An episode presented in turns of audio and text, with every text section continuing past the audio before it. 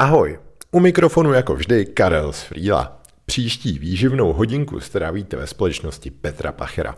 Petr studoval psychologii, práva a management. Se svým týmem se věnuje aplikaci psychologie a zdravého selského rozumu v organizacích tak, aby se jejich představitelé naučili z kompetencí vše, co potřebují pro naplnění jejich profesní i osobní cesty. Za mě je to vzdělávání zaměřené výhradně na praxi s poměrně zážitkovou výukou, kterou si ve Freedu sami dopřáváme. Pokud vás tento podcast zaujme, tak by se vám mohlo líbit na konferenci Ryba, která bude koncem listopadu v Brně, kde se můžete stát zase o kus lepším manažerem.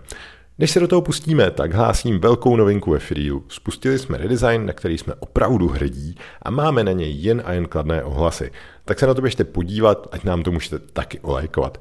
Teď už ale nebudu zdržovat. Dámy a pánové, kluci a holky, přeju příjemný podcastový zážitek, šťastnou cestu, hezkou dovolenou, pořádný workout, pohodové venčení, běhání, pouštění draka, prokrastinování na sítích nebo co u podcastu zrovna děláte.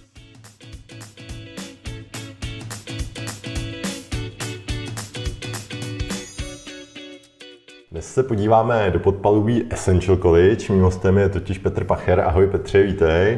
Ahoj, děkuji za pozvání. Já si moc vážím toho, že jsi tady. A stejně jako jsi byl asi dva měsíce na zpátek naším řečníkem na konferenci Project Restart. Uh-huh. A poprosím tě, jestli se nějakým způsobem dopředstavíš. A my jsme se spolu spojili přes výborný webináře, který dáváte ven veřejně a pak nám ve Freelu pomáháte s tím, řekněme, dělat firmy ještě stabilnější firmu, nebo nevím, možná to pojmenuješ líp, možná se k tomu dostaneme tak co všechno ty máš vlastně na svědomí a jak, eh, jak Essential College eh, začalo vzdělávat a tak? Tyjo, tak eh, příběh by to byl dlouhý, a tak já ho řeknu nějakou akceptovatelnou formou pro posluchače. Když bych začal o sobě, tak já jsem kdysi, to mě ukazovala máma na střední škole, že když jsem byl ve druhé třídě, tak jsem napsal na lísteček, nebo ve třetí, kým chci být, tak jsem napsal, že bych chtěl být lékařem. A tak nějak jsem se v podstatě druhou polovinu střední školy připravoval na medicínu, kam jsem se potom dostal vlastně vlastně na všechny školy, já jsem si vybral Brno, ta se stala vlastně takovou mojí alma mater, když jsem vystudoval, nebo studoval jsem lékařství v Brně a přešel jsem z něj na psychologii a začal jsem se věnovat. Pochopil jsem, že ten sen být lékařem není tak úplně mým snem, ale spíš snem rodičů. A my jsme nikdy v životě historicky, kam si jako můj děda vsahal ve, ve, v tom vědomí, žádného lékaře neměli. A tak jsem jako si říkal, aha, takže já vlastně bych měl dělat tuhle tu profesi, abych potom zaopatřil rodiče nebo něco. Tak jsem eh, přišel, eh, co mě zajímalo, tak mě zajímala vlastně věda o chování a prožívání, psychologie a pořád mě to nějak táhlo. Tak jsem se do ní pustil a pak už to jelo vlastně, jako bych řekl, skoro samo. Takže začal biznis, podnikání, první založená psychologická firma. My jsme v podstatě jako první z toho organizací, která se doteďka jednak funguje, ale jmenuje se Institut aplikované psychologie. Tak děláme psychologickou diagnostiku pro firmy, velmi propracovanou, v podstatě bych řekl od roku 2008, no to už je 15 let. Protestovali jsme, řekl bych, celou českou populaci. No a postupně přicházely další organizace a já jsem si uvědomoval, že mě baví být někým, kdo to, co se naučí ve firmách, které různě konzultujeme a konzultovali jsme, tak vlastně transformovat do takové srozumitelné, aplikovatelné podoby budoucím a současným klientům. A na to konto vznikl postupně holding, který dneska obsahuje řadu firm, řadu jsme už úspěšně i třeba odprodali a oni pokračují dál svým směrem a mají už svoje vlastníky, svoje ředitele. I když jsme to založili, některé firmy pořád stále držíme v holdingu, i když už jsme předali i vedení, i, i podíly tam ti lidi mají a tak nějak vlastně fungujeme, že vytváříme nástupce, pomáháme jim v tom, aby oni realizovali svoje sny ve vedení firm, dáváme jim know-how a staráme se o to. A já jsem vlastně původně z lékařské a psychologické profese prošel biznisem, protože to bylo pro mě úplně nové teritorium. A ten biznis pro mě znamenal, hej, potřebuji rozumět právu. Ne, abych byl právník, ale abych se v tom fakt vyznal, že to byla pro mě úplně neznámá oblast. Já jsem vždycky exaktně orientována, teda ta společenskou disciplína byla pro mě úplně neznámá. Navíc si pamatuju do teďka trestní právo, jak profesorka přišla a říká, v trestním právu platí, že se stalo pouze to, co vám mohou dokázat. A teď já jsem vlastně v tomhle světě, když už jsem byl dávno jakoby odstudovaný od všech ostatních spolužáků a bylo mě nějakých 7 a 28, tak jsem vlastně jako vynikal i vůči pedagogům, protože oni si říkali, co ten chlap tady dělá, teď už má školu za sebou, teď to má jako vystudovaný, ví a, a, a navíc ještě všem říká, že nechce být advokát, nechce být právník a, a nějak se nám sem nehodí, takže bylo takový zajímavý období, kdy já jsem si fakt užil studentské leta znovu, ale vyzrálejší, úplně s jiným pohledem a fakt jsem si z toho studia odnesl hodně a pak jsem studoval ještě management, to jsem měl to štěstí studovat do zahraničí. No a tím vlastně vznikla ta vzdělávací linie, protože já jsem se ve Spojených státech seznámil se s řadou velmi vlivných a zajímavých lidí a tím mi nejdřív dali možnost používat licenci, jejich know-how, jejich značky, celosvětově fungující sítě vzdělávacích zařízení. A nakonec jsme se stali tak přátelé, že mě dali možnost založit českou firmu, kde oni dnes vlastní 10%, ale majoritu nechali nám a dali nám možnost mít pořád s nimi spojení a transfer technologií, know-how, prostředí, protože oni učí v 50 zemích světa a dělají opravdu, jako řekl bych, vzdělávání tak, jak opravdu má být. Ne to akademické a formální, ale fakt to užitečné a prospěšné, hned použitelné v praxi. A to mě natolik uchvátilo, že jsem řekl, chci to tady, a tak jsme začali. A Essential College původně se jmenovala vlastně Univerzita aplikovaného managementu, už byla součástí této instituce. A dneska nás 10% vlastní Apollos Univerzity, která je vlastně tou jakousi polomatkou tohohle. A teď se zrovna stěhuje na Floridu a má tam jako velký kampus. A my se tam, já se pořád od nich mám co učit, i když už dneska po těch, řekl bych, osmi letech spolupráce se zahraničím je málo, co mě překvapí tom, v tom vzdělávání, i když pořád jsou trendy a teď my vlastně jako čekáme, co udělá teď v tuhle chvíli virtuální realita v tom vzdělávání, protože my už jsme si zažili i to, co udělá umělá inteligence daleko předtím, než začal být boom, že američani s tím poměrně velmi dobře fungovali. My už dneska máme fungující portál, který funguje na umělé inteligenci a vzdělává, jmenuje se smt.academy a, komponujeme i do vzdělávání, už jsme to připravovali v podstatě víc než rok. Takže teď už jediné, na co čekáme, tak jak to bude s tou umělou inteligencí ve spolupráci s tou virtuální realitou. A to je to, kam směřujeme. Zavádět nové trendy v České republice, Teď se připravujeme na příští roky do vzdělávání do zahraničí. A to je tak možná krátce představení o mě, co bylo před, co je teď a co bude po. No. tak na, na, to, kolik toho máš Petře za sebou, tak to bylo hodně stravitelné. A mě teda u toho napadlo, že vlastně tím lékařem seš jako rád seš lékařem firem. Uh, řekl, no vlastně hele, já bych to řekl tak, já jsem lékařskou fakultu nedokončil, já jsem skončil v podstatě ve čtvrtém ročníku. No přes čtyři roky jsem tam byl, ale já už jsem potom v podstatě byl jenom ten, kdo tam jako tak trochu zkomíral. Já už jsem jako neměl některé věci z třetíku, teď jsem tam jako balancoval. Fakt, já jsem viděl jednu věc, když odejdu z lékařské fakulty, musím odejít z domu. Uh-huh. To bylo neslučitelné, protože já jsem v rodičích měl jakousi představu, nebo zejména v otci, že buď to bude v souladu s, jako s jeho přesvědčením, můj život, anebo se nezhodneme. No a já jsem vlastně odešel tedy z lékařské fakulty i od rodičů a už jsem se tam doteď nevrátil. A tím pádem jsem měl jako jasno, že chci žít svůj život, tak se vším všudy. Takže potom následovalo takové to plné osamostatnění a spousta věcí s tím souvisejících. No a dneska bych řekl ano, že se zabýváme léčením a uzdravováním firm. Já stejně mám v plánu i ty poslední firmy, které ještě držím operativně a exekutivně, tak dopředat. Mám to nachystané až na konec příštího roku, což už bude vlastně ultimátní, protože předám úplně všechno a budu se věnovat tomu, že světe div se vrátím se ke studiu medicíny, ale už ne té západní, nýbrž té východní, té tradiční tradiční čínské. Tam jsem pochopil, že to je, ta ayurveda, tradiční čínská medicína mnohem silnější než ty západní přístupy. Takže to je to, co mě čeká a tam už se budu věnovat zase eh, uzdravování jednotlivců než firm, protože uzdravování firm už bude otázkou nástrojů, které jsme tady teď vytvořili a tvoříme. Mm-hmm. Tak já bych se vrátil k excelentnímu managementu a leadershipu. Vlastně to, co je asi ta majorita toho, co Essential College dělá, jestli teda to pojmenovávám správně, mm-hmm. tak mě by zajímalo, jaký typy firm za váma vlastně chodí, jaký typy lidí a co vy, vy jim vlastně vyřešíte, vyléčíte? Já bych řekl, že za tu dobu jsme se odspecializovali už jenom na velmi úzký segment, ve kterém jsme si řekli, že chceme být naprostá špička. Všechny ostatní rádi uspokojíme, jenom prostě to je o tom, že my se specializujeme na představitele malých a středních firm. Z jednoho prostého důvodu. Oni s tou firmou jsou pořád ve spojení. Oni chtějí, aby ta firma prosperovala. Oni ji zpravidla založili. Oni tam furt sedí, ale přitom sedí ještě v roli vlastníka. Už by si chtěli po té době těch 5, 7, 15, 20 let jako užít něco z toho vlastnického segmentu a buď mají fakt vyděláno tolik a vydělávají dost, ale neví, jak to utratit, protože na to není čas. A nebo jim to nějakým způsobem nejde a těch důvodů jsou velké, bych řekl, stovky. Byť si sice v kořenovém systému jsou jako spojení jednou ten tematikou, ale v té rozvětvenosti té firmy už to má rozličnou podobu a léčení je zapotřebí začít jako různě. Takže naši klienti jsou majiteli malých a středních firm a to zadání je zpravidla rozdělené do tří kategorií. První je, prosím vás, pojďte mě pomoct, aby ta firma začala prosperovat. A já si zažil to, že v té firmě fakt nemusím být přilepený ve dne v noci. To je první zadání. A druhé zadání je, prosím vás, pojďte mě pomoct nejenom zvládnout A, to první, ale zvládnout to i tak, že to po mně převezme někdo, a teď je řada podkategorií. Někdo z rodiny, to znamená následovnická generace dětí. Někdo z příbuzných, případně někdo z managementu, koho si tam jako připravují. Nebo třetí varianta, buď plně profesionalizovaný management, který potřebují vychovat, a, anebo varianta číslo čtyři, pojďte, já už jsem se rozhodl, že do nikomu nepředám a nechci být už ten aktivní vlastník, už jsem si užil eh, řadu věcí, už to chci prodat. Nebo jsem nenašel, nevychoval, nepřipravil následovníka a už se nechci zabývat dalších pět let nebo čtyři podle velikosti firmy, nebo třeba rok a půl vytvářet replikanta,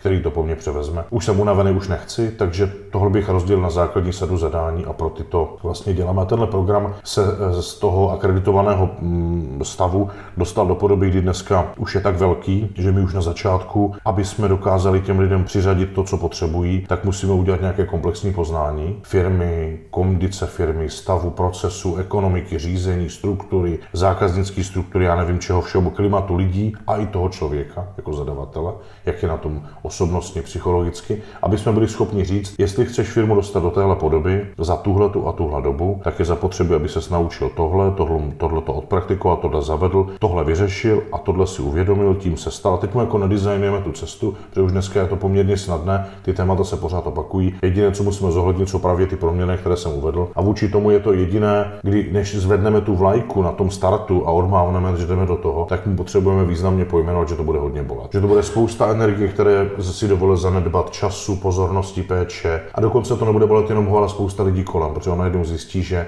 část lidí, které si vzal vlastně, když je bude chtít vzít do té velké hry, kterou chce fakt hrát, tak oni nebudou chtít. Oni sice budou chtít pobírat třeba ty peníze, tu mzdu, mít ten klid, ale nebudou chtít jít do té velké odpovědnosti, případně do rizika, případně do výzvy zvládnout teď víc, protože do teďka jim dávala firma a teď potřebují dát něco oni firmě. Najednou se začne ta bolest projevovat i v tom, že se třeba drobí ten tým té firmy. Rozpadají se struktury, rozpadají se vztahy a on najednou pochopí a musí pochopit, že ty lidi tam vlastně měl a že až teď si uvědomil, že tam vůbec neměli co dělat. Ale tak je to přirozený, zatímco ty lidi to nechápou. A často osočují ho, že teda tak sakrát pět let mě tady máš, to jsi mě nemohl říct, že dělám, nedělám to, co bys chtěl a, a vlastně dokonce ho budou vinit i za to, a já se nezměním, proč bych měl, když pět let mě tady chceš takovýho, tak teď co? A nebo dokonce předně předloží popis práce, který do teďka měli dělat, ale teďka najednou kodifikovaný, napsaný, prokazatelně definovaný výsledkem. A oni mu řeknou, tak jestli po mně chceš tohle, no, tak to mě musíš přidat. Přitom je to jenom to, kvůli čemu se domluvili a co tam od nich očekává, že bude dělat. A takže té bolesti je tam spousta a ti lidi to musí ustát. Mm-hmm. A my už dneska tak trochu po těch x letech máme čuch na to, kdo to dá, kdo ne. A tak mu říkáme, víte co, nejdřív zkusíme nějakou jednodušší variantu a když tohle zvládnete, tak pak se pustíme do toho jako ostře. Takže ten program je skutečně jakousi vlajkovou lodí, protože ta skupina je nejčetnější, ale nemáme, je neopomenutelný i program psychologie obchodu a vyjednávání, který často i ti vlastníci firmy z části musí projít, že oni nepochopili, že když chtějí mít komerční firmu, která prosperuje, musí umět prodávat. Oni musí pochopit, co to znamená přinést jednu jedinou korunu do firmy, aby ji ze stejnou péčí uměli ji dobře utratit. Oni musí pochopit velmi často, že když jako fungují, tak musím víc vyfakturovat na výnosech, než utratit na nákladech. Že to nejde točit z nějakého cash flow, zatímco teďka to financuje konto korent, nebo klient, nebo lidi, nebo on. To je prostě, přicházíme, že tam v těch malých a středních firmách je spousta zajímavých příběhů a spousta zajímavého potenciálu. A tak jsme se v tom jako uhnízdili a to je ta hlavní struktura zákazníků. Mě tam zaujal ten bod, jako, že přijdete s tím programem do té firmy a ty najednou řekneš tomu majiteli třeba nebo manažerovi, nebo to je jedno, že kolem sebe nemá ty správní lidi, tak jako co s tím, nebo když on si to uvědomí vlastně spíš, že na, na základě nějakého know-how, že to nejsou ty oni, dají se ty lidi nějak jako přeučit, nebo spíš i jinak, když už třeba dojde i na to těžký, že teda dobře, tady, tady to neprůchozí, tady to musíme ukončit, protože by to bylo, bylo trápení pro obě strany. Jak to třeba pak ještě teda odkomunikovat těm jeho dalším přátelům z té firmy a tak, to bylo asi jako dobře pojmenovaný, že to je spoustu bolesti. Ale to si musí udělat on sám. My to za něj tu odpovědnost nepřevezmeme. My mu si líbíme, že mu dáme veškerý know-how, infrastrukturu, příklady, příběhy, dokonce i parťáka cenu na celou dobu toho rozvoje, aby v tom nebyl sám, aby každý týden měl někoho, s kým si bude moct povídat o těch věcech a kdo ho bude směřovat a vracet zpátky do hry. Obnovovat mu tu chuť. Jo? My, my, víme, že naše jistota, že to může zvládnout, je tisíckrát silnější než jeho pochybnost o něm samotným. To už dávno máme vyzkoušený. Problém je v tom, že on to musí ustát. On musí pochopit, že nemá kam utíkat. A že i když bude utíkat dost dlouhou dobu, tak jednou ty útěky přestanou stačit. Jednou přestane mít tu sílu, chuť, přestanou mít i peníze, aby utíkal a tohle si musí najít a identifikovat sám. My mu v tom můžeme pomoct. A teď si pamatuju příklad. Firma strojírenská v Brně, 150 milionů obrat, 40 milionů zisku, velmi dobrá kondice, dva, oč, dva závody, který má, jeden kousek asi 60 km od Brna, manažer, Oba nastoupili do studium, jak vlastník, tak i ten manažer. A během prvních čtyř měsíců se ukázalo pro oči toho vlastníka, že ten manažer je tam úplně špatně. To, co vlastně se proběhlo, je, že nejdřív ten manažer byl hrozně moc rád v tom studiu, protože první dvě, tři lekce najednou viděl, co vlastně od toho vlastníka nedostává, ale už nebyl ochoten akceptovat, že to nedostává tu důvěru a ty vztahy, protože nedodává výsledky. A během dalších dvou, tří lekcí do půl roku se ukázalo, že ten vlastník se s ním musel přirozeně rozloučit, protože to vlastně nemohlo fungovat a do té doby jsme byli my ti největší parťáci pro toho manažera, že přece ukazujeme majiteli, jak má fungovat. Tak jsme dostali do modulu řízení od těch vztahů, tak najednou jsme byli největší nepřátelé, protože najednou ten majitel se začal ptat po výsledcích, který prokazatelně tam ten dotyčný měl způsobit a on vlastně už přestal jako fungovat to, no my na tom děláme, my na tom makáme, už najednou potřeboval dávat ty výsledky, už najednou ten majitel se začal ptát jinak, dívat jinak, hodnotit jinak. A pak jsme se stali největší nepřátelé my, co jsme to způsobili. A pak se stal největší nepřátel i on, protože ho vyhodil. Takže teďka chodí a říká, Esenčně je nejhorší škola a ta firma, kterou teď nechci jmenovat, je nejhorší firma, tam nechoďte. A do teďka to říká, teď vlastně pracuje někde v korporátu. To je poslední informace, kterou mám. Čili někdy to je o tom, že se to prostě zpřetrhá a není to příjemný. A nejenom v průběhu, ale ani po. Jaký to jako zahrnuje ve finále kroky, když je firma klidně v takovýhle dobrý kondici, takhle nějakým způsobem velká, je zisková teda, ale třeba tam vůbec nefunguje to řízení, takže to tak nějak celý běží nějakým samospádem a na každý té úrovni, řekněme, neplánovaně, neorganizovaně a to, tak než se to dá do té kondice, která je podle Petra Pachera dobrá. Ale já bych hrozně moc rád řekl, že bych nechtěl být jako ten guru, který definuje tu kondici. Já bych hrozně byl rád eh, a byl vnímán pořád tím, kdo pomáhá majiteli, aby si sám řekl, jakou chce mít firmu, jakou chce mít kondici. A já za chvilku uvedu konkrétní příklad, který je vlastně pro ty lidi akceptovatelný. A nebo já to uvedu hned. Je to firma, která je vlastněná a vytvořená programátory, kteří v nějaké chvíli se rozhodli, že budou vytvářet CRM systém. Tak ho začali tvořit a zjistili, že jsou odborníci na to dělat tu aplikaci, fungovat, ale už neumí řídit, už umí nás nastavit, už to neumí rozpohybovat, už to neumí zajistit do zisku a nějak se to jako děje, nějakým to funguje. Oni jsou pořád myšlením o SVČ, takže investují nějaký čas do práce, vytahují si z toho nějaký peníze a jsou vlastně spokojení, že se realizují. Ale firma jako taková, jako entita extrémně strádá, že ta je proto, aby prosperovala. OSVČ může zůstat OSVČ furt v tom poli sám. A tak si najmou šéfa. A ten šéf tam už několikátý rok funguje a pořád zajišťuje to, že ta firma má pořád stálej obrat, pořád je tak trochu kolem nuly zisk, ale všichni jsou spokojeni. A tady je úžasně vidět, jak oni nevzali odpovědnost za to, kým mají být, když jsou šéfové firmy, kromě toho, že programují ten systém. Najeli si tam někoho, kdo je taky OSVČ způsobem fungování, takže on si tam ty zákazníky opečuje, on velmi dobře ví, kolik musí vydělat, nepotřebují víc, že všichni si z toho vytáhnou, co potřebují, na konci zůstane taková divná nula. A on, když náhodou potřebuje víc, tak si obejde ty zákazníky, kteří jsou v tom systému a využívají ho a sám na vlastní ič mimo firmu je konzultuje a fakturuje jim se svým ič. A ty programátory to neštve, oni to neskoumají. Já vlastně ani nevím, jestli to ví, ale takhle fungují a ta firma je tady a považuje se za úspěšnou a vlastně nějak jako si získává zákazníky, kdy i ty zákazníci jsou ale paradoxně taky OSVČ. A tak nějak se jako vytváří jakási komunita, která vlastně funguje a nikdo z nich nepochopil, že když se pustili do firmy, tak ta firma je vlastně odlišná osoba od toho člověka, který podniká nebo který ji vlastní a musí dostávat odlišnou péči. Musí mít specifický přístup a ten člověk, aby to mohl mít, jak kdyby chtěl mít dítě, to je někdo jiný než já, to dítě. A já musím mít kompetenci na to, že přivést na svět je přirozenost biologického fungování těla, ale po přivedení na svět ho fakt opečovat a dát mu všechno, co potřebuje a hlavně vnímat co potřebuje v rozličných fázích toho věku a nevnášet tam to, já si teď myslím, že on asi potřebuje tohle, tak mu to dáme. Čili je to takový jako velmi silná kombinace kompetencí a vnímavosti a směsice otevřené empatie a když to někdo nemá, tak hlavně se líbí rakouský systém. Tam, když si chceš založit firmu, víš, co ti řeknu, tam je totiž Gesellschaftsführer jako ten jednatel, to je velmi vážená osoba. Je tam na úrovni třeba organizace nebo toho okresu se tam setkávají v nějakých komunitách a oni ti řeknou na úřadu, kolik budete mít jako jednatel peněz. A ty řekneš v Česku a to je potřeba, a oni řeknou, no u nás je minimální odměna jednatele měsíčně 10 000 euro, protože to je vážená osoba. A ty řekneš, no já to nemám, no tak zůstaňte OSVČ a nechoďte tam sem, protože najednou prostě je to jakýsi statut. A když na to neumíš vydělat, no tak to je legitimní, ale buď OSVČ prostě. A u nás tenhle systém nemáme a jsme v situaci, kdy jak si, si tu firmu založí někdo i s korunovým kapitálem. Přijde na úřad, to jsem ještě teda neviděl, ale vidím občas v justici, že tam je fakt koruna kapitál, mě zajímá, jestli oni tu korunu dají na tom úřadu, aby dostali ten, to, to, to povolení. Jo. Takže je to takový zvláštní. No a ty lidi prostě se k tomu staví různě. A já si myslím, že ten hlavní problém je uvědomit si, že se potřebují kromě té odbornosti, kterou v té firmě dělají a kterou prodávají a kterou dodávají a která je baví, že musí vzít odpovědnost a kompetence i peče o lidi, o tu firmu, o systém, o PR, o marketing, o HR, o, o finance. A teď nejenom přítok, ale odtok, o jméno firmy, o kvalitu a já nevím, co dalšího. Takže za mě to je jako klíčový téma, proto je to velká loď, vlaková loď, to, ten management a leadership. A máme tam nejvíc posluchačů a máme tam nejvíc těch a narůstá ten počet těch, kteří se jako budí tím, že řeknou, hej, my to chceme zlepšit. Že já, stejně, já sedím na,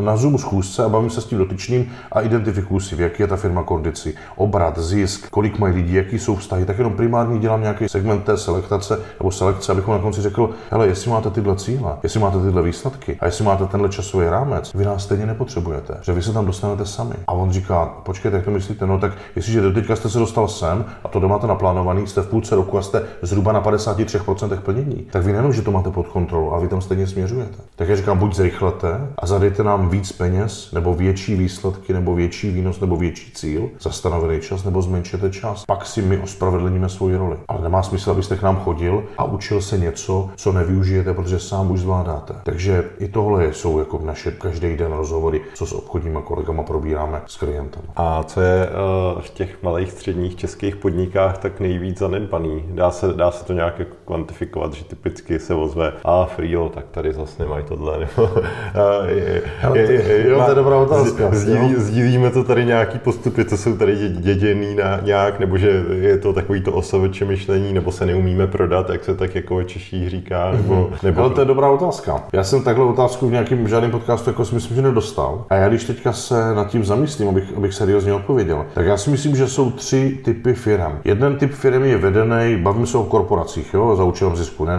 na dace. Takže tam ten výkonný ředitel je orientovaný na obchod, na business, na marketing, na business development a fakt to jako rve a té firmě zajistí pro peníze a vždycky bude umět zajistit peníze. Jediný, co si potřebuje sehnat, tak někoho, kdo mu povede tu realizaci a zajistí kvalitu a nějaký zákaznický servis, že on to dělat nebude. On vždycky urve peníze, ucítí příležitost, schrastějí mu tam ty zlatáky, cinká mu to, ví. Druhá alternativa je, že tam je někdo, kdo je produktově orientovaný. Fakt se stará o to, aby to bylo vymazlený, funkční, vyladěný a pak je jedno, jestli je služba nebo produkt jako takový nebo výroba strojírenství, hutě, ocelárny, to je v podstatě jedno. Stará se o ty produkty, o procesy, o kvalitu a zase potřebuje mít někoho, kdo mu zajistí obchod, marketing a business development. A to jsou dvě, dva segmenty, které se v těch firmách vyskytují nejčastěji. Protože v korporátech najdeme třetí alternativu, která v malých a středních firmách neexistuje. A to je CEO pomočka ekonom. Ten nikdy nezajistí business development, že to neumí. Obchod je pro něj jako neslušný slovo. Produkt, no tak vždycky tam někoho musí být, to nějak jako udělá. A vždycky jediný, co dělá, je, že se naučí říkat ne. Na všechny náklady ne. A jediný, co je za úkol, maximalizovat zisk, který odvede z pravidla někomu, kdo to vlastní jako fond nebo nějaká finanční instituce nebo spekulant. Ale u malých a středních firm to nenajdete. Nikdo to tam nenajde, že vždycky to buď rvou tím produktovým způsobem nebo tím obchodním. A my vlastně vždycky přicházíme a říkáme, v které jste fázi. Kdo je teda šéf, který to táhne, kterým směrem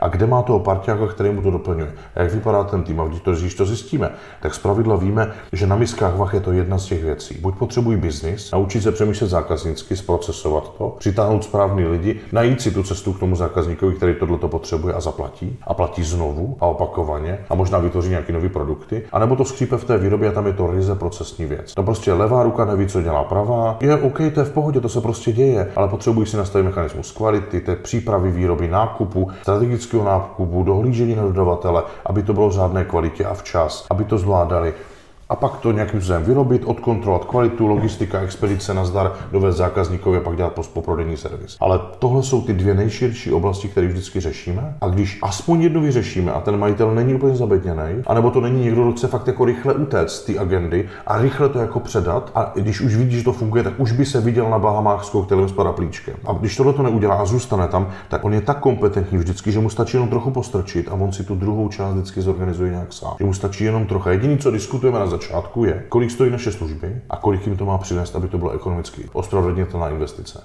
To je to jediné, co řešíme. A my jsme natolik kompetentní a myslím si, že je férový i v tom, že mu fakt řekneme, hej, my do toho nejdeme, to nemá smysl. Buď zvyšte cíle, anebo se pojďme vidět za půl roku, vyhodnotíme, jak se nám tohle daří a pak uvidíme, co budeme dělat. Který tým je stěžce teďka free, vlastně si říkám.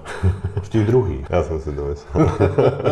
Mě zaujala i ta psychologie. Co do toho vlastně všechno spadá, co by si tak jako mohl představit, co to firmě přinese, když se o tu psychologii jako začne ten manažer víc zajímat, co mu přinese to, že ví, jaký typy lidí třeba má v týmu. Jo, rozumím otázce. Takže si vykrojíme nějaký koláč, hmm. který budeme nazývat jako, jak, co vzít z toho tematického obsahu psychologie a mít použitelný pro firmu. Přesně tak. Jo. Ale já si myslím, že když budu jako od vrchu, tak první věc, co musí každý vedoucí pochopit, je, že kromě svojí kompetence, kterou věřím, že nějakou má, rozvíjí, takže si potřebuje vzít zodpovědnost za to, že se naučí porozumění s lidma. Takže pochopí, že člověk je bytost, která je, je někdo, kdo má emoce, takže cítí, má věmy, subjektivní, takže se stane, že je normální, že to, co vidí vedoucí, to on, ten dotyčný vidí jinak, nebo slyší jinak, nebo cítí jinak. A taky má myšlenky a myslí odlišným způsobem. Někdo má prostě ty synapse poskladaný jinak než ten druhý a tak mu různě dlouhou dobu trvá, než mu to dojde a někomu to prostě nedojde dojde, protože ty synapse prostě nemá. A když tohle jako pochopí, tak si myslím, že hned zápětí, tedy ne, takhle pochopí, stane se někým, kdo toto bude umět rozlišovat a bude vlastně schopen zajistit individualitu, protože psychologie je jenom o individualitě přístupu. Se zabývá nějakým chováním a prožíváním jedince, takže pochopím, že i když je to tým 15 lidí, tak je to skupina, kterou když opečuju skrze jednotlivce, tak se zabývám holistickým přístupem. To znamená, dostanu z nich víc, tedy z celek je víc než suma jeho částí. Jo? Že z týmu dostanu víc než z jednotlivců, jednotlivců, ale stejně musím přistupovat k jednotlivcům tak, jak oni potřebují. A naučit dokonce, když tam chci být méně času, je vzájemně, aby se stal takovým autonomním týmem. Aby to nebylo jenom to, že fungují, když tam jsem já, a když to rozpohybovám, překládám a říkám, hej, ty se zastav, ty si teďka znovu přehraj to, co on řekl, a teď si to přehraj ještě zkus se podívat jeho pohledu,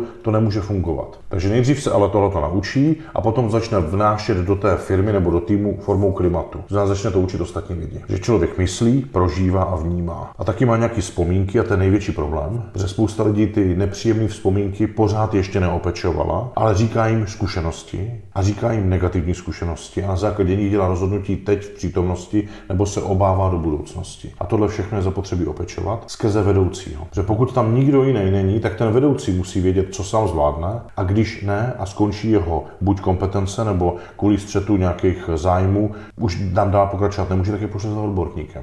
A že tady si na tohle vem kouč, na tohle si vem psycholog, psychologa, na tohle svého terapeuta, ale starej se, že máš řadu neopečovaných věcí a tak, jak tady budujeme celou firmu, tak musíš budovat i sebe. Ta psychologie vlastně má, má firmě jenom pomáhat a sloužit jí, ne aby se firma jako nějak uhýbala podle vědy. A když to takhle pochopíme, tak eh, najednou zjistíme, že ji nacházíme všude. Že tam, kde je člověk, tak jsou emoce. A tam, kde jsou emoce, tak tam jsou prostě nějaké potřeby. A ty lidi buď je umí pojmenovat nebo ne. A jestli chci zdravý klima, funkční a výsledkový klima, tak se musím o to starat skutečně skrze jednu jedinou věc a to je empatie a porozumění. To je to, když už ty lidi tam mám a na druhé straně, když tvořím ten tým, tak musím být velmi dobrý diagnostik, abych opravdu nedal na sympatie nebo chyby v posuzování nebo to, co si já myslím, nebo jak vnímám, nebo jak cítím toho člověka, ale potřebuji se vidět na data. To je, že samozřejmě strašně těžký, jak si vybrat nebo rozklíčovat ty lidi, nebo nevím, jestli jako se na to dá říct nějaký jako trošku checklist, že ale obvykle CV nebo LinkedIn profil snese jako spoustu informací, nějaká schůzka, že jo, tak taky dovedu říct prostě, jo, já jsem Karel, jsem úplně bezproblémový, tady mám mrak zkušeností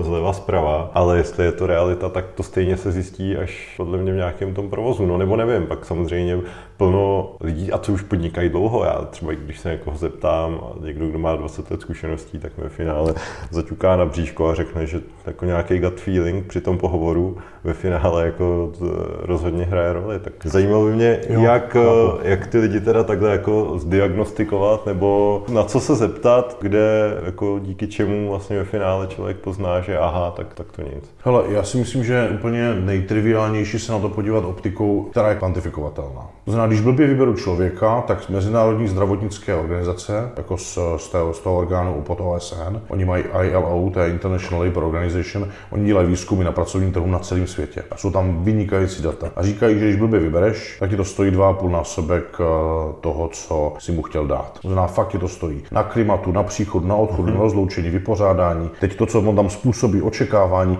A jsou věci, které jsou dokonce nedá zaplatit, jenom v tom výčtu jsou prostě. Jasně, a ještě zdržení, že jo, než Přesně. člověk najde dalšího člověka, Přesně příležitosti. Je to prostě Mordor, jo. A kdyby si každý dovolil se vlastně orientovat jenom skrze selský rozum, tak si myslím, že je úplně v pohodě. A selský rozum říká, když nějaké oblasti nerozumím, vezmu si odborníka. Že nikdo z těch, kteří se klepou na břicho, jak tady říkal, a mají gut feeling, tohle neřeší v momentě, kdy mají těžké bolesti. Si řeknou, poklepají se na břicho, řeknou, hm, to je levej podbříšek, sakra pod slinivkou, to tam nikdo to neřeší. Prostě okamžitě bolest je natolik jaksi palčivá záležitost v lidském životě, že pokud to není nějaký extrémně přep eh, hyperkompenzovaný třeba sportovec, který žije tím no pain, no gain a tak dál a vlastně jediný, co celý život dělá, je, že si stupňuje bolest, aby se tím jako rozvíjel, tak má práh úplně jinde. Ale je to normální člověk, tak prostě má bolest, okamžitě hledá odborníka a jediný, co čeká, je, že najde toho, který mu řekne objektivně, protože si poslechne subjektivní obtíže a pak napíše objektivní diagnózu a z toho léčí. A já navrhuji dělat to stejný. Dělají to tady generace lidí, no tak si najděte odborníka. Bude vás to stát setinu, nebo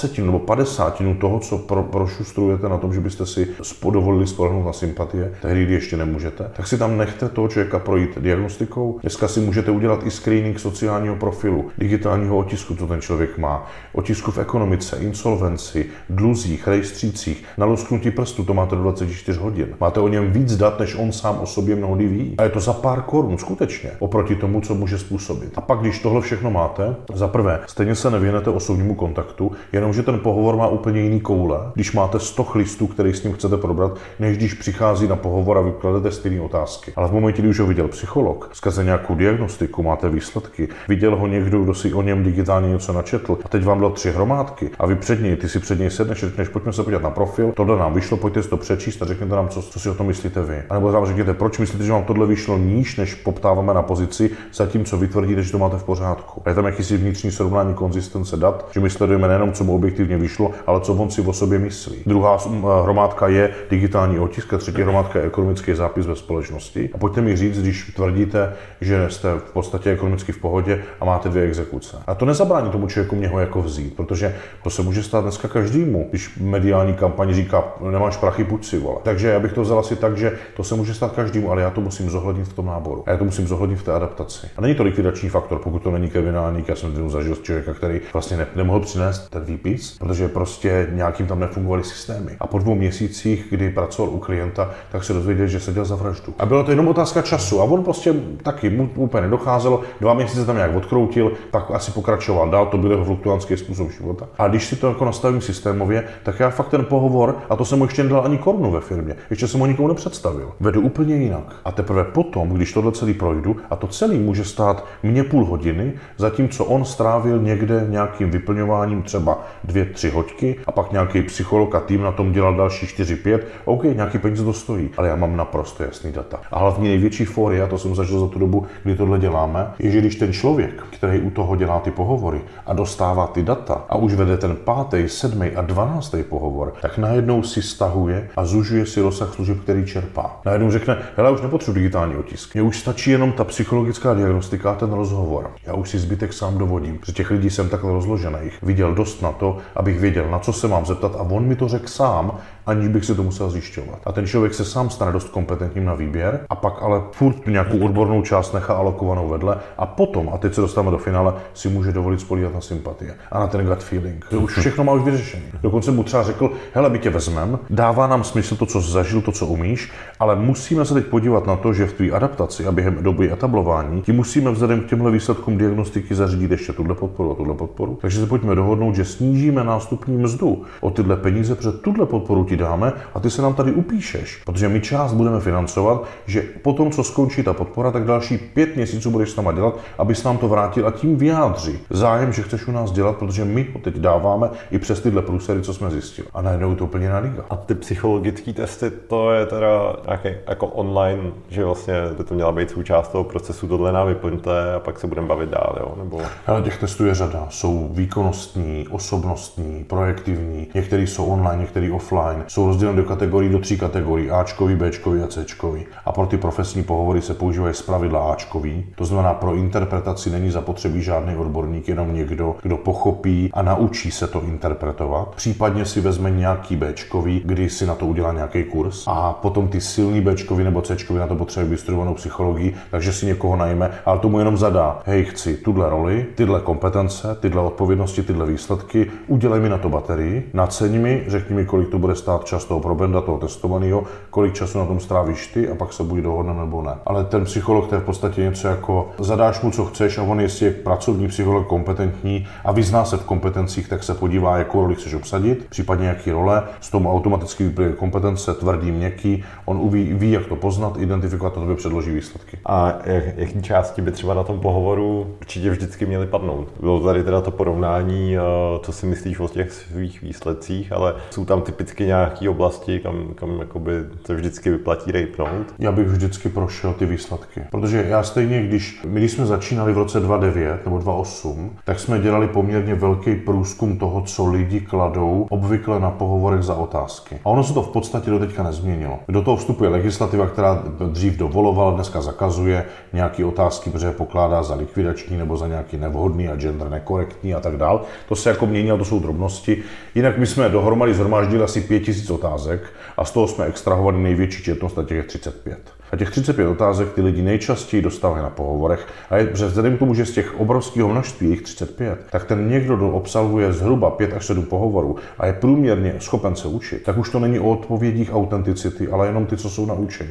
Takže z nich stejně dostaneš odpověď. To znamená, bych navrhoval i těch 35 otázek alokovat do nějaké online baterie, kterou zodpoví, a pak si fakt ty výsledky vzít a říct mu, tady jsem se dočetl, že jste v předchozím zaměstnání dělal tyhle a tyhle věci, za tohle jste byl odpovědný, kdo mě to může do, doložit. A nebo dokonce ten pohovor může být ještě tak invazní, že to je fakt třeba silná pozice, kdy já si najdu v té firmě, kdo tohle oddělení vede a rovnou třeba řeknu, Karle, tak jsem se bavil nad vaším životopisem, co jste dělal, načetl jsem si to a ne, nezeptám se otázku, kdo mi to může doložit. Ale co myslíte, že by mi řekl pan Novák? Jako nadřízený toho oddělení. A já vím, že on, ten Novák, tam ten toho šéfa dělá a je vysoká pravděpodobnost, že oni dva ho znali. Ale není to o tom, že jsem sondoval u Nováka. On by mi pravděpodobně vzhledem GDPR dneska nic neřekl. A tím kontextově tou sugestivní otázkou vytvořím prostředí, který bych nikdy si nemohl dovolit vytvořit, kdybych neměl primární odpověď, kterou mi v neproduktivní době vytvořil někdo, kdo má o tu pozici zájem a, dostat, a umožnil mi dostat na pohovor do úplně jiné role. A takhle si můžu zabývat s každou otázkou, ať už otevřenou z nějakého obvyklého setu pohovorových otázek, anebo každou diagnostickou, že se podívám na kompetenci a říkám, hele, vy chcete dělat obchodníka, varianta lovce, ale vaše, váš proklientský přístup ve srovnání s ambiciozností, angažovaností a orientací na výsledek není v takové výši, aby jsme si mohli teď spolu říct, že vám to půjde. Co s tím uděláte? To zní dobře. Mě by zajímalo u těch lidí ještě část té psychologii. Ty bys řekl, že se lidi jako dokážou změnit, že častokrát zase slýchám takový příběhy, jako jak lidi s něčím bojují, že někdo, já nevím, má nějaký postupy nebo nemá nějaký postupy, nebo nějaký problémy nebo je nemá. Tak, to je krásná tak... otázka. Myslím, že zrovna bych teďka mohl využít ten moment, kdy je vedle přítelkyně a zrovna teď řešíme témata ve vztahu změnit nebo nezměnit se. A já si myslím, že to jde. Že tím, že, já to řeknu takhle, když se podívám na dospělého člověka, který ho budu považovat za, za to, že už má uzavřenou pubertu, je fakt nějakým způsobem vyzralý do té míry, že převzal odpovědnost za přežití v tomto životě, ekonomicky a, a právně, tak můžeme říct, že tenhle ten člověk jako jediný jedinec, když se ho zeptám, kdo za to může, tak se už nebude odvolávat na mámu a tátu. Nicméně do určité věkové hranice spojené třeba s pubertou je legitimní, že ty děti to od těch rodičů prostě nějak nasávají a ty rodiče jsou odpovědní za to, co ty děti jsou. A chápu, že třeba z dalších, ne v sedmi, ale v 19 nebo ve 23, mi ten jedinec může říct to stejný. Za tohle, jako jak jsem se to mohl naučit, když mi to jako rodiče nenaučili, jo?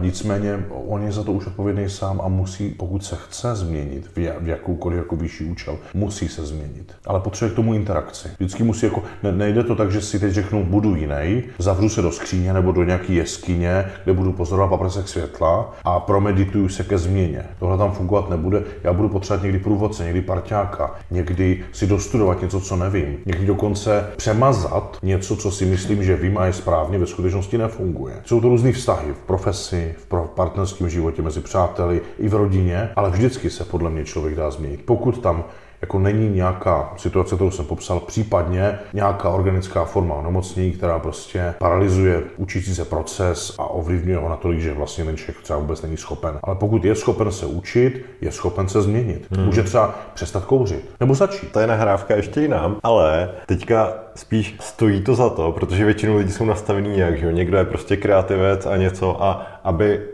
někam zadal úkol, tak ho skoro jako... Jo, takhle, toho... počkej. Ne, ne, ne, v pohodě, v pohodě, to mě jenom napadlo v tomhle kontextu, mě, to, to, to se odpověděl určitě dobře, ale za B ještě mě napadá, jestli má smysl vlastně, nebo jestli ta energie opravdu za to jo. tak stojí, protože fakt jsou lidi typu prostě programátor, introvert, něco a chtít po něm, ať jde třeba někam přednášet, no, tak to se prostředí. Chápu. Zase z druhé strany někdo kreativec teďka střílí ty nápady, nebo kreslí, nebo natáčí, nebo něco, jo, a chtí zase šněrovat, ať se jako udělá Gantův diagram na, na, na tvorbu toho videa, tak jo. to se zase střílí. Takže spíš jenom možná tak trochu silný, slabý stránky, jo. Jak moc se věnovat těm slabým nebo silným a tak. Hele, tohle je dobrá otázka, děkuji za ní, protože já jsem vlastně spíš reagoval na to chtění se změnit. Jo, jo, v ale bavíme já jsem to tak položil. Jo, tak položil. ale tak jakože bavíme-li se o softových věcech, tak je to vždycky otázka toho, že člověk se může změnit, když chce. Bavíme se o hard kompetencích, to znamená nějaké předpoklady, talenty. Ty jsi zmínil uh,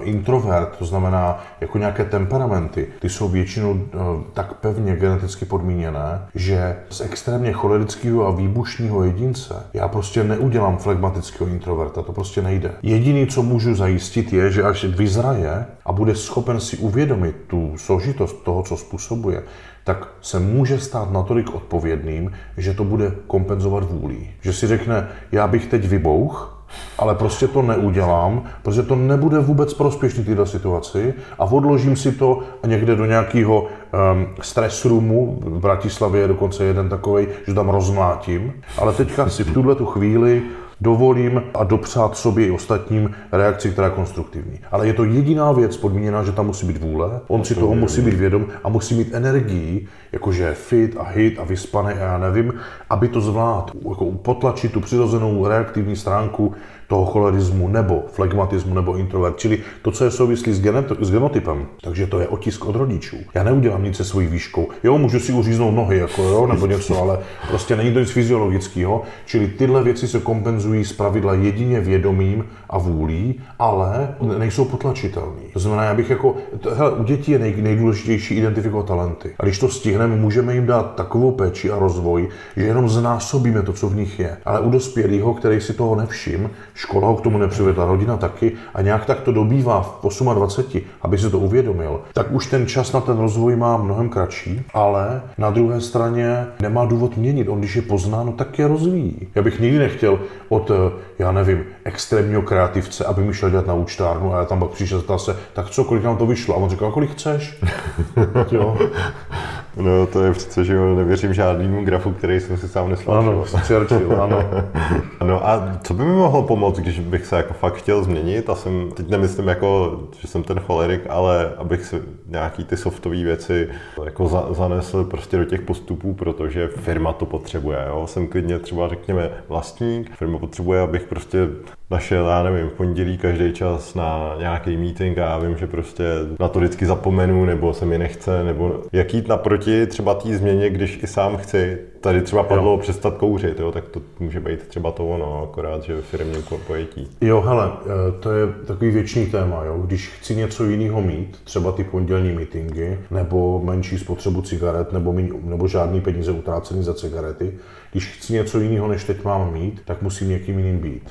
A ten paradox třeba je, když chci přestat kouřit, tak to není o rozhodnutí se, že zastavím aktivitu, ale já se nejdřív musím uvnitř stát nekuřákem, kdy potom to, ten efekt, že vlastně nekouřím, je jenom doprovázející chování jako přirozený vyvěrání z toho, že jsem se stal někým jiným. A ty se potřebuješ rozhodnout, jestli, když teďka mluvíš o tom, co jsi popsal a pondělní mítinky a to, a že nestíháš, jestli je pro tebe akceptovatelný v ostatních rolích, který zastáváš, aby se pro tuhle tu jednu změnil. A je to ve firmě, je to otázka jedné jediné věci.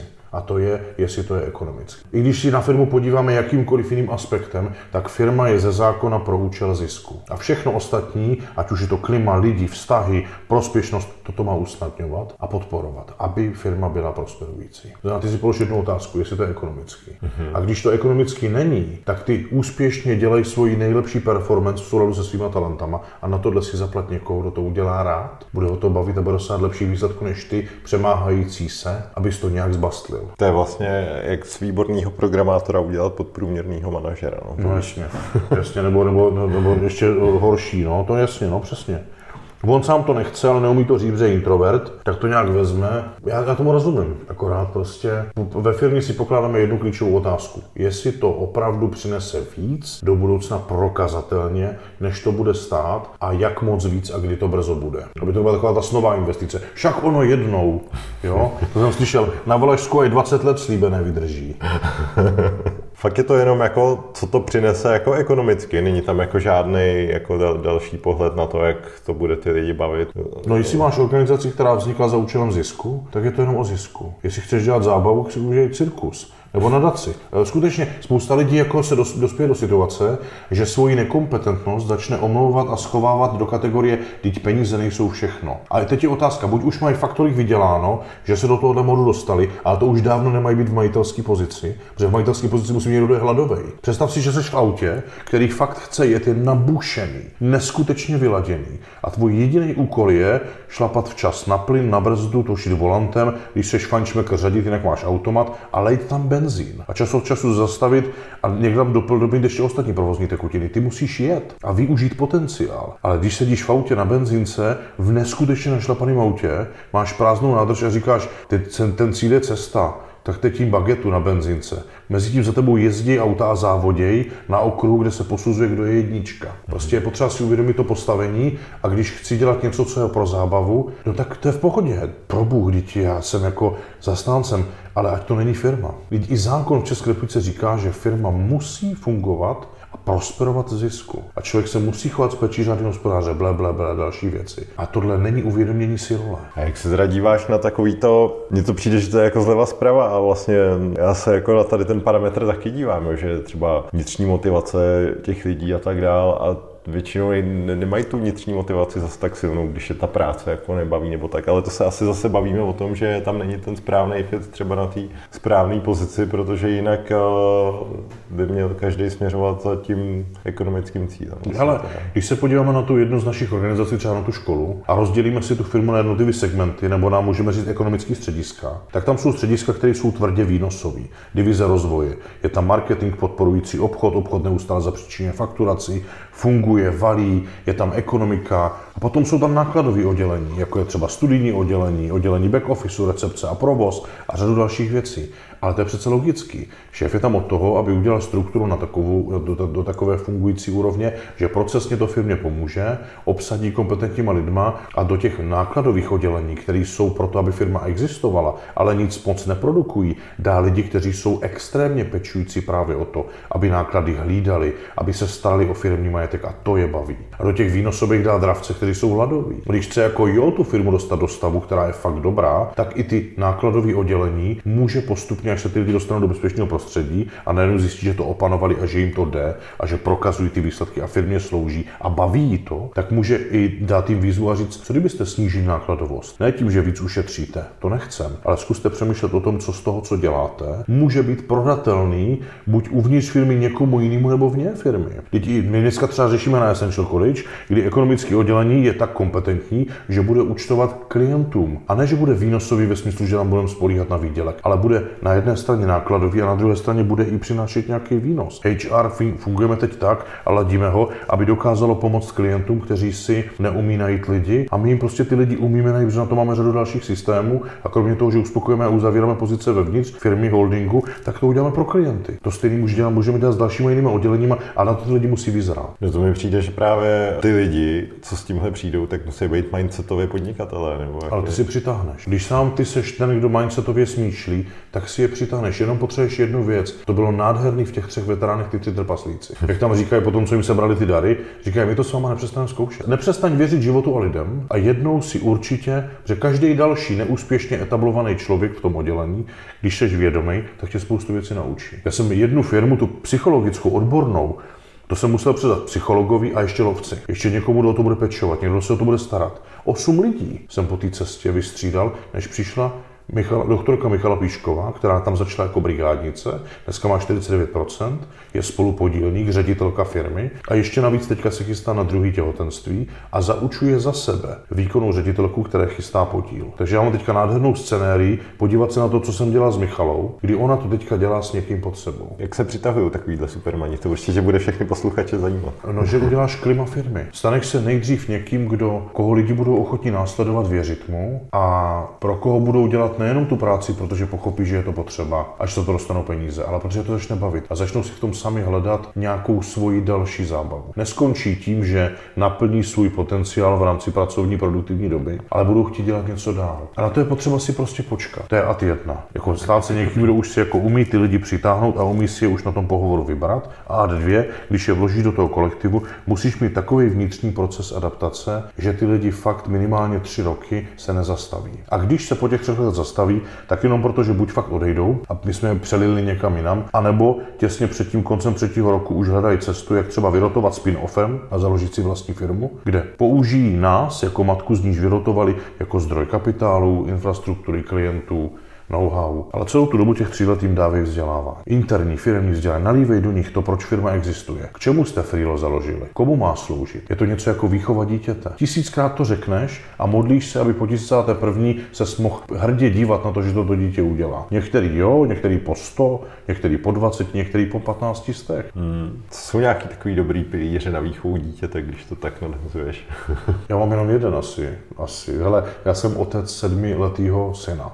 Z jeho jeho matkou jsem se přes čtyři roky, přes čtyři lety rozvedl. A to tak, že jsem ještě nějakou dobu po rozvodu hledal způsob, jak ji odpustit a být tam jako někdo, kdo s ní obnoví ten vztah ve prospěch syna. Už jsem věděl, že nebudu lepit vztah kvůli dítěti, věděl jsem, že to potřebuji od sebe, ale dneska jsme jako ve stavu, kdy si rozumíme a já se učím být otec. To znamená, já jsem pochopil jednu jedinou věc zatím a díky tomu, že mám teď současnou partnerku, která mě tím provází, protože má dvě děti a odchovala je, nebo vychovala je, vychovává je, tak já tam vnímám jediný pilíř a to je láska. Taková jako mít to dítě rád za to ne, ne jaký je, ale že je. To je moc hezký. To teď vůbec nevím, jak na to navázat ani. Hele, já se to učím. Já si myslím, že ne, že ve firmě bych to uměl, tam je to jiný. Tam ten vztah taky je. Je tam nějaká úroveň té lásky, odpuštění, akceptace, snášenlivosti, trpělivosti. Je jiná než v rodině. A ve firmě mi to jde, na to si myslím, že na to mám talent. Na to vytvářet vztahy s lidmi, komunikovat, přesvědčovat je, dávat jim vizi. Myslím, že toto jsou ty moje nějaké iniciální genetické předpoklady. Tak je využívám. V rodině se to třeba učím, v partnerství se to učím, jo? takže je to takový, někomu to je daný třeba partnerství zase, ve firmě se to učí. Třeba teď jsme tady, než, než si set a pustil podcast, tak řekl kouzelnou větu. A to je, že s manželkou máte propojený telefon a že vlastně oba víte, kde jste. A všiml si, jak si Alča stoupla a, a, říká, takže vy se vidíte, protože asi tři čtvrtě roku zpátky jsme tohle téma řešili. A její dcera 15 letá má vztah a s tím přítelem to mají v aplikaci, v iPhoneu. Já nevím, jak se to dělá v Androidu, ale v iPhoneu to je nějaká apka. Mm-hmm. Takže to mají. A ty to máš teď taky. A teď jak, jak spozorněla? Protože my jsme vedli dialog a říkám, zase. my jsme vedli dialog a, a já říkám, ty se zbláznila, ne? Jako být propojený prostě, k čemu to je? Jako, když mě zavoláš, víš, kde jsem. Dokonce my máme propojený kalendáře. Ona mě vidí každou minutu v kalendáři a já nemám nic než kalendář. Co je v kalendáři, tak je, co je není, tak není. A stejně říkala, hej, já bych to chtěla dělat. Říkám, to je prostě pro mě mimo svobodu. A nějakou dobu mě určitě, i přesto, že teďka jsme to tady, jsem, jsem to jako viděl, tak by mě, by, kdybych to měl nainstalovat, tak nejsem v kondici, bych s tím jako souhlasil. Bylo by to přes moje limity, protože já jsem od rozvodu vlastně s bývalou manželkou žil, já nevím, několik let fakt sám a ty vztahy, co jsem měl, bych ani nepovažoval úplně za vztahy, takže já jsem si zvykl být jako single a některé věci jsou pro mě nepředstavitelné omezovat se, anebo se měnit, jak se ptal na tu změnu, mm. protože já si říkám, hej, já když bych se jako změnil z podstaty, tak já to, kým jsem a tam, kde dneska jsem, díky tomu, jaký jsem byl. To znamená, si velmi pečlivě potřebuji vybrat, jakou změnu fakt udělám a v čí prospěch to udělám, jestli to bude opravdu jako smysluplný, abych jako teď se nevypnul, netransformoval se, protože já věřím a, a vím, že když bych se do toho pustil, tak to zvládnu, ale někde bych fakt jako třeba polevil a já dneska vůči firmám, který mám a pořád jsem tam aktivní, já nemůžu přijít těm vlastníkům říct, hej děcka, tak jsem přemýšlel přes víkend a začal bych dělat ekologické zemědělství a vám to tady nechávám, jak to zvládněte, věřím vám, že to dáte. Jo? Je tam tolik závazků, kdy tyhle věci jsou, eh, je potřeba zvažovat fakt jako poctivě, ale třeba tohle je něco, co jsem si teď z toho, jak jste tady interagovali, odnesl jako věc, kterou zaprvé oni budou přemýšlet a za druhé určitě se stane rozhovorem ještě dneska. Jako, jo. A já, no, tak já jsem tady, to, tady ten tolk jako měl s kamarádama u piva párkrát a je, je zajímavý fakt vidět, tak někteří z nich prostě zásah do soukromí prostě to je prostě přesně za tou hranou a něco. A třeba já se na to fakt dívám, že hm, ušetřím si telefonát, sms nebo něco, protože kdykoliv, ať už já můžu vidět, že jo, dobrý. Za jo, půl... počkej, ty to máš jenom kvůli tomu, abys viděl, kde je. Jako. No, jasně. A že jako sleduješ, jo, tak, takže kdykoliv, to... se, kdykoliv se můžeme podívat, kdo kde je. Jo, ale ne, jo, jasně, mi teďka točí o to, že ty asi nemáš sdílený kalendář. Máme taky. Tak, taky. Jo, jo. tak to je potom divný, když to vidíš, že v kalendáři, ne? No tak třeba moje přítelkyně tam má jenom samý jako doktory a takový jako fakt schůzky nebo práce, jo, ale pak tam je prostě e, velký bloky, jako zrovna, že ne. Že tam není nic. Že tam jako, není nic. Jo, takhle. A já teda, a v tu chvíli se díváš. A já, přesně, no, no když jo, to, jo, třeba takhle. jako jo. jsem měl předat dceru, že jo, ty si přišel, říkám, ty, no tak snad už je někde okolo, a jo, byla 100 metrů daleko, že A já teda taky prostě, když mám bloky jako na hlubokou práci, že něco tvořím, nebo já fakt v tom kalendáři mám ty meetingy, nebo když v tu dobu vím, že něco chci dělat, nebo že někde jsem, nebo že točím podcast, tak to v tom kalendáři je, jo, ale pak tam přesně, že bych to měl po hodinách každý den, jo, tak to. ne, takže většinou tam mám každý den třeba tři, čtyři věci. Teďka se tam, nově jsem si řekl, že si tam začnu plánovat ten sport, protože to jsem dřív vůbec dělat nemusel, ale teď, co mám dceru, tak je to velká challenge sport dodržovat. No. Mm-hmm. Takže mhm. teď jsem si řekl, že já už si to prostě zaplánuju jako schůzku a proto jasně, se to stane. Je to,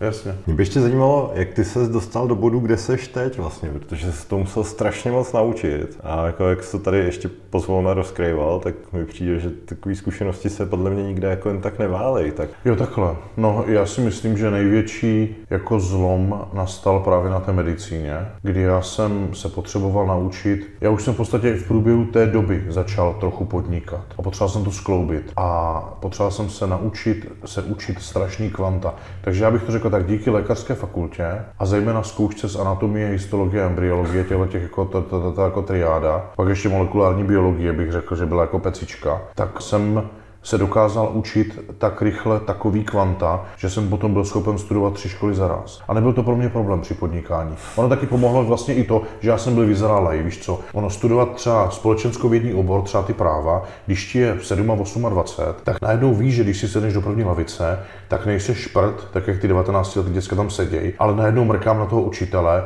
kejvu, protože vím, že to chce potvrdit a on si mě tak zafixuje, že já po třech přednáškách už vím, že, mám, že to mám hotové. Já si mám tu státnici z, ze státovědy, docent Zoubek, vynikající prostě odborník. Já teď nebudu popisovat, jak to proběhlo, ale, ale bylo to prostě snadný, protože jsme se znali, já jsem navíc věděl, že když se vypisuju volby do akademického senátu, tak kdybych se nezúčastnil, tak mě unikne příležitost a už jsem měl fungující firmu. To znamená, že jsem tam na grafické oddělení, řekl jsem, udělejte mě 2000 letáků, které jsou naprosto bombastický a zaujmou každý ksich a nechal to polepit po celé budově a všude ve škole. A všichni viděli týden ksich celého akademického senátu nového s heslama jak na volbách, tak nás zvolili. A já jsem prostě byl v akademickém senátu, setkal jsem se s rektorem, s děkanama. A pak už to bylo o tom, že už si týkáme, do teďka si týkáme, zvali mě to na přednášky, čili já jsem vlastně prošel něco, kdy jsem se jenom naučil něco, co ty 19 letý děcka nevymyslí. Jsou takový ostýchavý, ostražitý, nedovolí si jít za tím učitelem, oslovit ho nebo něco. Já, já jsem za ním přišel a začal jsem se bavit a bylo to úplně jiný. Takže jsem toho využil a díky tomu jsem zvládl na, nasát kvanta věci, ale já si myslím, že hlavní, hlavní téma je, že já, se, já si dovolím být ve většině okamžiků v interakci s klientem nebo v práci si dovolím být v přítomné chvíli a neřešit nic. A naučil jsem se to díky spoustě věcem, zejména z té psychologie nebo z nějakých osobnostních rozvojových témat. A já v tu chvíli vlastně nasávám úplně všechno. A největší učitelé pro mě jsou právě ti klienti z jejich příběhy. Protože já stejně vím, to je jak když vezmeš tu situaci, Poraj chodil do hospod, ano, šéf, jak se to jmenuje. Mm-hmm.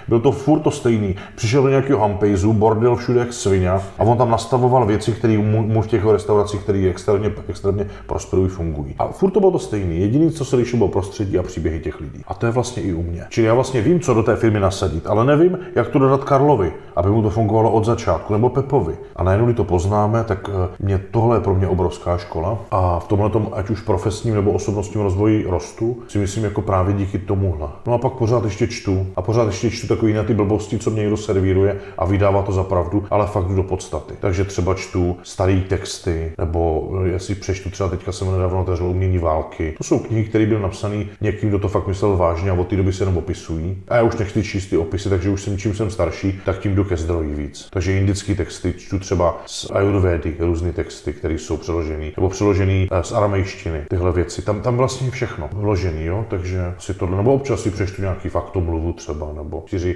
tisíce týdnů. Takže všechno od Melvilla přečteno.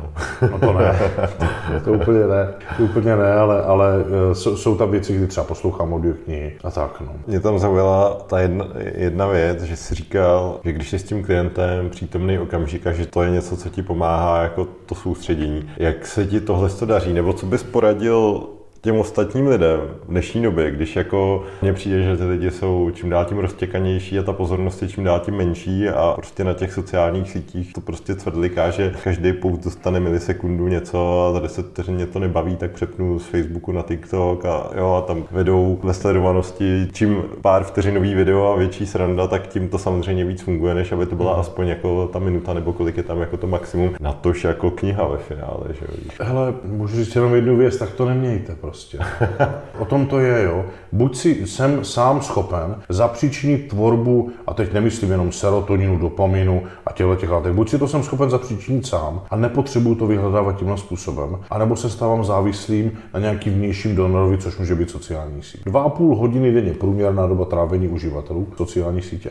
To je šílené. To je brutál. Já nemám ani Facebook, ani LinkedIn, ani Instagram, ani TikTok, ani YouTube v telefonu. Nemám nic. Mám tam jenom TED, když si občas pustím a navolím si tam něco a je to jedno, jednoduchý, jednoduchý prostý důvod. Já ne, že bych neměl ty profily, ale stará se mi o ně marketingové oddělení. A já tam nepotřebuji chodit. Že když náhodou se stane něco na tom profilu, tak mi pošlou do mailu odkaz, já kliknu a tam to vyřeším. Ale fakt tam nechodím, protože je to žrout času. Já si potřebuji zachovat tu svobodu toho, že já rozhoduju o tom, jak se cítím. Že já rozhoduju o tom, jestli se směju, nebo brečím, nebo jestli se těším, nebo, nebo jestli se necítím dobře a potřebuji zjistit, proč to je, a ne někam utéct, aby mi někdo nebo něco pomohlo. A to si zachovám jenom tím, že si že nedovolím nikomu, aby mi vstoupil do mé komfortní zóny. Na to pak tyhle ty sračky, mm-hmm. jako jsou sociální sítě. Já jsem dlouhou dobu různě laboroval, mít, nemít, pak mě jednu dobu marketing to zakázal, říkal, ty neumíš ovládat LinkedIn, když tam uděláš něco, tak nám posedeš kampaň nebo nesmíš olajkovat, protože to objeví na stěně vlastní, já už nevím, co mi to říkali všechno. Takže já jsem přestal chodit a to byl takový moment, kdy jsem si dovolil dát důvěru a hesla na místa, který si lidi stráží, někomu, kdo se o to stará a já jsem vlastně přestal mít potřebu tam chodit, protože já se vlastně sám vybírám, čemu dám tu pozornost a to potom roste.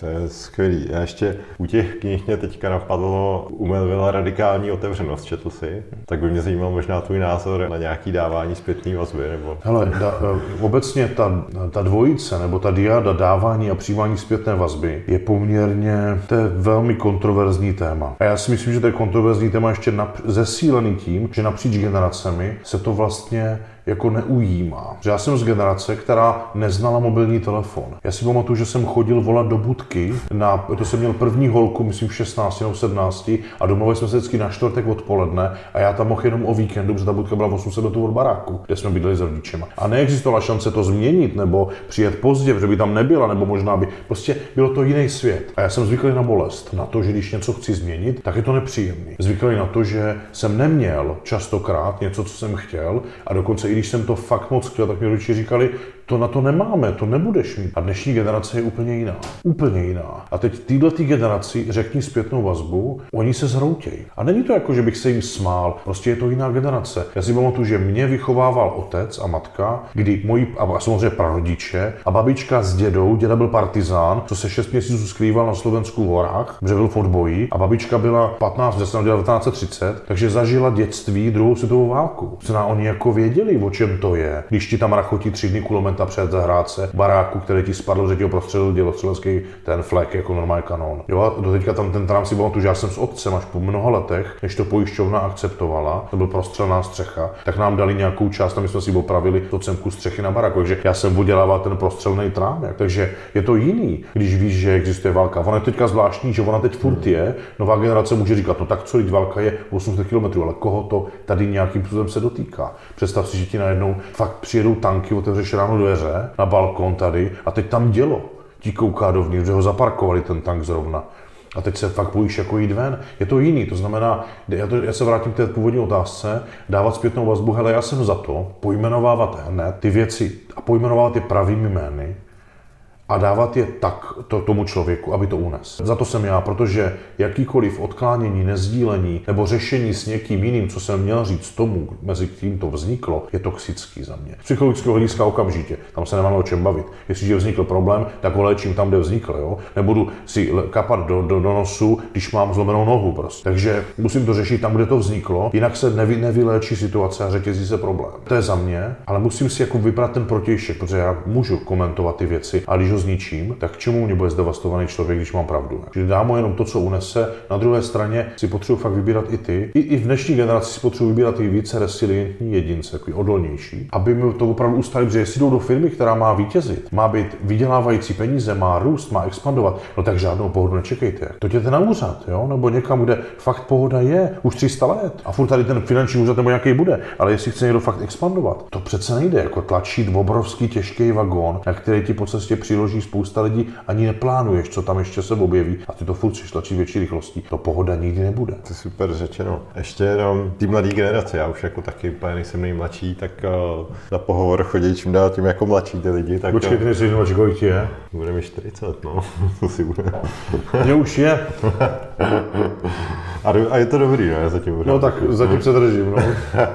tak uh, jenom jestli třeba z pohledu té psychologie s, s těma mladšíma ročníkama musí jako jednat teda jiná. A nebo bys třeba vlastně dvojím metrem neřešil, protože jak si říkal, ten vagón se sám nepohne, nebo jako vídám to i častokrát jako na konferencích v těch tématech, jako že se to tam tak jako předhazuje, ale vlastně jsem nikde finální doporučení jako nezaregistroval. No. Tak jestli... A ta otázka zní přesně teda... No, s takovou tou generací, za takový ty mladší, tak jestli s nima třeba pracovat nějak jináč. Hele, my zatím máme, nechci říct to štěstí, to asi hloupý, ale tím, že mě je 40, tak my generaci Z ještě nezaměstnáváme. Ona teprve přijde, nicméně já už jsem operativně vzdálen od toho personálního výběru dost na to, abych přišel do kontaktu jenom s těmi vybranými, kteří se pozicují třeba do managementu a tam stejně já si vyhrazuji jenom to, že říkám, pořád jsem jako v roli strážce firmní kultury, pořád to ke mně patří, tak říkám s těmi významnými, kteří jsou označeni ve struktuře, mi dejte aspoň 15 minut a dejte mi šanci, abych mohl hrát jenom na sympatie. Udělejte předtím všechny ty kroky. Pohovor, analýza, diagnostika, rozbor, seznámení s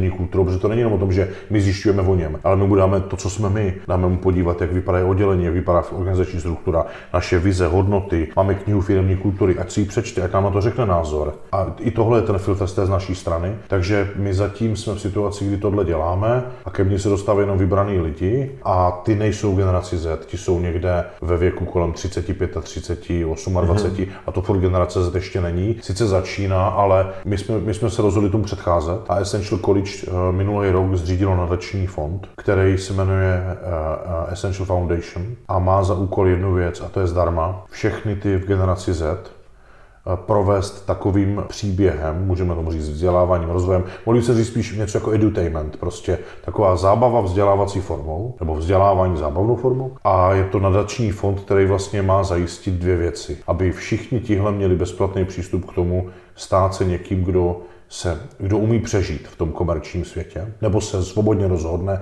jít do toho nadačního a být v tom úplně jiným, v tom prospěšným veřejný public sféře a tak dále, to je v pohodě, ale bude mít možnost si vybrat a bude připraven na to přežít v té sféře, když se rozhodnou jít do světa té komerce. A na druhé straně budeme a vytváříme program s učiteli pro učitele druhého stupně základního a středních škol, aby uměli naučit ne to, co učí tělák a výtvarku, matematiku, ale aby uměli přivést děti k sobě samotným. A tenhle ten program teďka rozšiřujeme pro Českou republiku a následně pro svět, úplně zdarma. Teda takhle školy tam budou platit nějakou jednoduchou, nějaký paušál za to, že tam ty učitele budeme učit, ale ty děcka to budou úplně zdarma. Sami se dobrovolně hlásí učitele, kteří třeba informatika. Přišel chlápek a říká, mě to fakt zajímá, já mám zhruba 45 hodin v roce, kdy ty děcka, kdy je naučím stejně všechno a tohle mi zbývá. A já jsem si řekl, že to chci využít proto, abych je připravil víc na ten život. A najednou co? No tak, tak se dal k nám a je ve výcvikovém týmu, který sestavuje to vzdělávání pro učitele, protože my už ho máme. Jmenuje to výcvik lektorů a učíme učit. To je super, jo? to si myslím, že je potřeba jako svůj. Akorát pro ty učitele to musí být v takové podobě, aby to nenaborilo jejich ego, který je pět let budovaný pedagogickou fakultou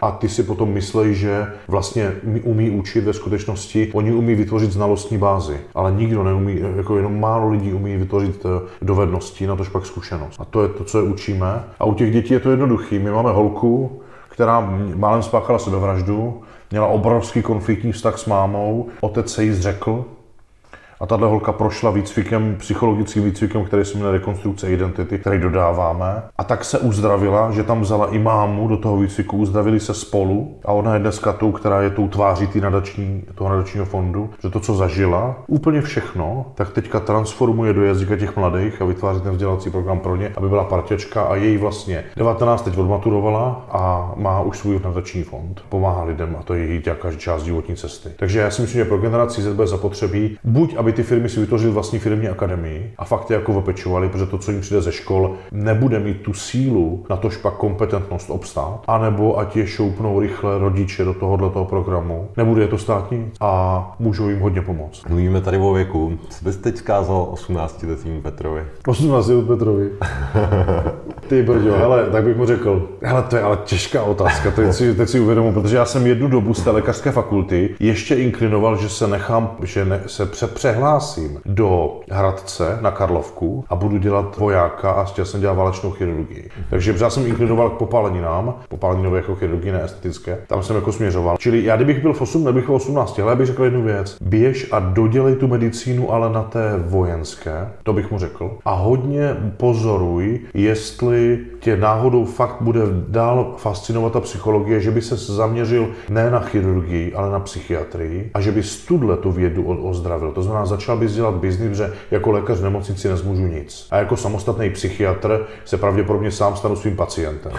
Takže bych řekl, začni dělat zdravý biznis v tomhle toxickém prostředí a zbou, uh, uzdrav to. Takže tohle bych asi vzkázal. Dodělej to a udělej tu psychiatrii, pak udělej psychologii taky a uzdrav to. To bych asi vzkázal. Tak to by se zdal dobrý tručko. Kdo je podle tebe úspěšný? Ty jo, v jaké oblasti? To je, nevím, jak to teďka, neumím no, odpovědět no, na to. Úspěšný člověk. Dobře, úspěšný člověk. Tak je to někdo, kdo zná svoje poslání a úděl nebo účel tohohle toho světa a své existence. Zná svoje talenty, jde v těchto šlepích, takže se vlastně baví tím, co dělá, slouží ostatním, protože pochopil, že není otrok, ale že to je jeho úděl, být prospěšný ostatním. Vydělává mu to peníze na existenci sebe a na to, aby po sobě zanechal nějaký odkaz, který bude prospěšný i dalším generacím. Má fungující rodinu, která s ním jako dobře interaguje. Já teďka můžu mluvit za muže, to znamená, je tím jako tím přísným tátou, který dává tu disciplínu pravidla, ale tu bezpodmínečnou lásku, ale přitom jako vštěpuje to nejlepší ze sebe a připravuje ty děti na to, kým jako potřebují být za těch 15 let a taky zohledňuje jejich talenty. Takže to bych asi řekl, že tak mě to napadá. No. To je úplně boží definice úspěšného člověka